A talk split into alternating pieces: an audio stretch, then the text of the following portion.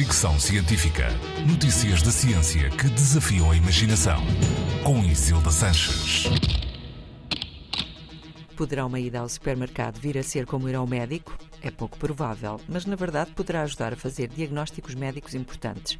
Investigadores da Universidade de Liverpool, no Reino Unido, apresentaram um estudo num congresso de profissionais de cardiologia que mostra como os carrinhos de supermercado poderão identificar consumidores com algumas doenças de risco.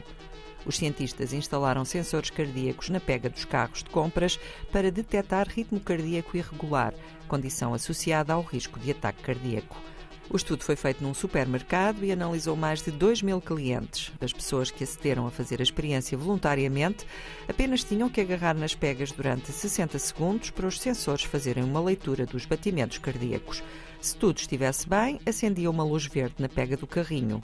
As irregularidades recebiam uma luz vermelha.